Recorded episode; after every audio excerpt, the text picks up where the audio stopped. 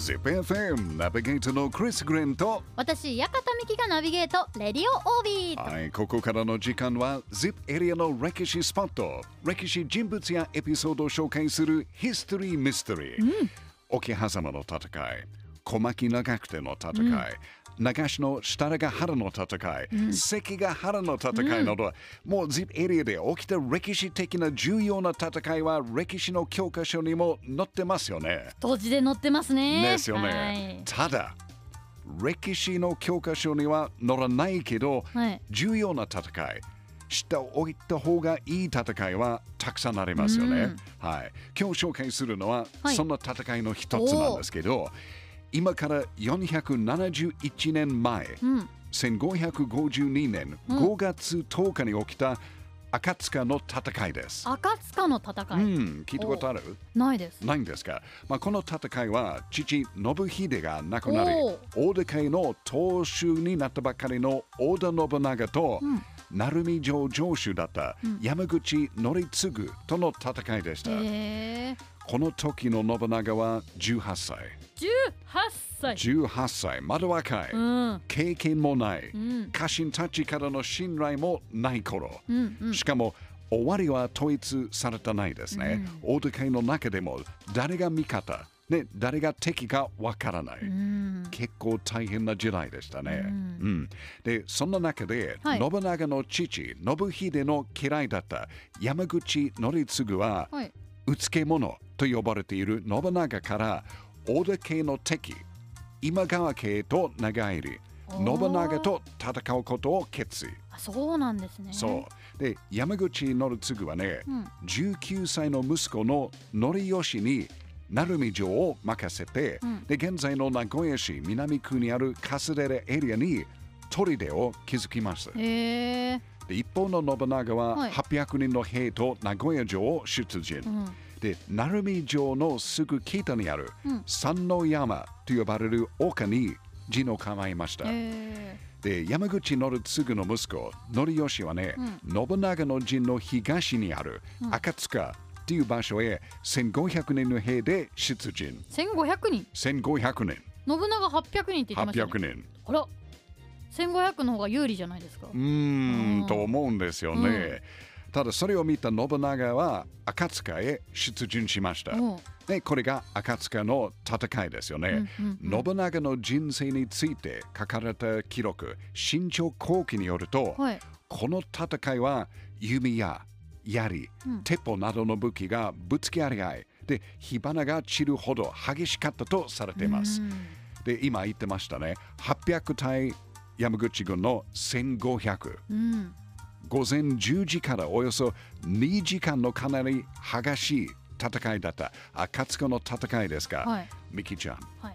どっちが勝ったと思いますか？えー、でも今さっきクリスさんの反応的にはうん。信長じゃないですか。ああなぜですか？私が1500の方が有利じゃないですかってそのうん。うん則吉の方が有利じゃないですかと思ったらあはーみたいな感じになったんで これやっぱ信長勢が勝ったのではないかと推測しております。うん、実はね、はい。引き分け。引き分けもあるんですか？はい、決着はまあつきませんでしたね。えーただ、織田軍はね、山口軍のおよそ半分しかいなかったんですよね。うんうんそれで引き分けということは、まあ、織田軍はかなり強かったですよねあ。そうですよね人数では負けてたけど、そうそう引き。分けではい。えーもうお相手はね、10ぐらい、15メートルぐらいからかなり近い距離で激しく戦った両軍ですが、うん戦いの後はね、敵に捕らえられた侍はい。とか、敵の陣に逃げ込んだ馬をうん。お互いに交換して、うん。それぞれの城へ戻ったと言われてます。まあ考えると、もともとは家臣ですから、そうですね。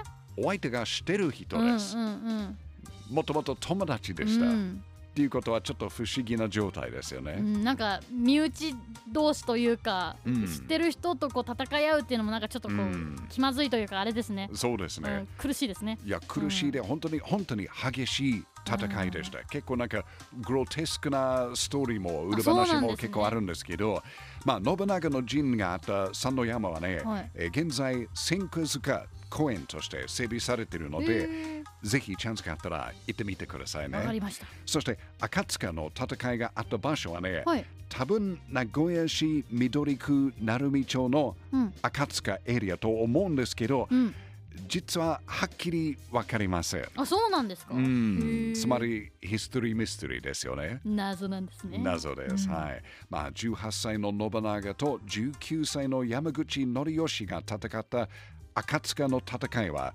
教科書のは載らないけど、学校では勉強しないかもしれないけど、うん歴史的にも大切な戦いの一つでしたね。やっぱり ZIP エリアの歴史って面白いですね。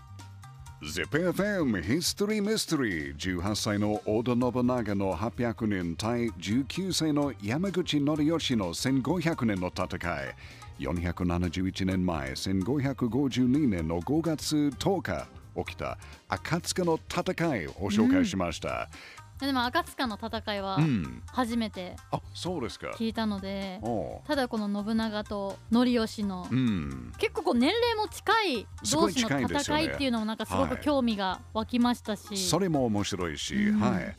あとやっぱり、まあ、さっきも言った、元家臣でしたから、はいやっぱりもともとは友達でした。そうですよね、うん。その辺のなんか物語もちょっと見見たいなとか知りたいなと思いましたね、そうですよね。結構なんか本当に複雑なストーリーですよね。うん奥が深そうだなと思いましたね。信長のお父さんの嫌いなんですけど、まあ息子なんで寝返ったのかとか。そうですね。ね。みんながちょっとなんか彼のことについて自信はなかったから、まうん。あすぐ裏切ったっていう感じですよね。いやー今週もいい歴史話が聞けました、さあそしてヒストリーミステリーの放送は ZIPFM ポッドキャストでも配信しております ZIPFM ウェブサイトから ZIPFM ポッドキャストのバナーをクリックしてぜひ今週の赤塚の戦いについても聞いてくださいね古いやつもたくさんありますから、うんぜひ聞いてね。ヒストリーミステリー、来週もお楽しみに。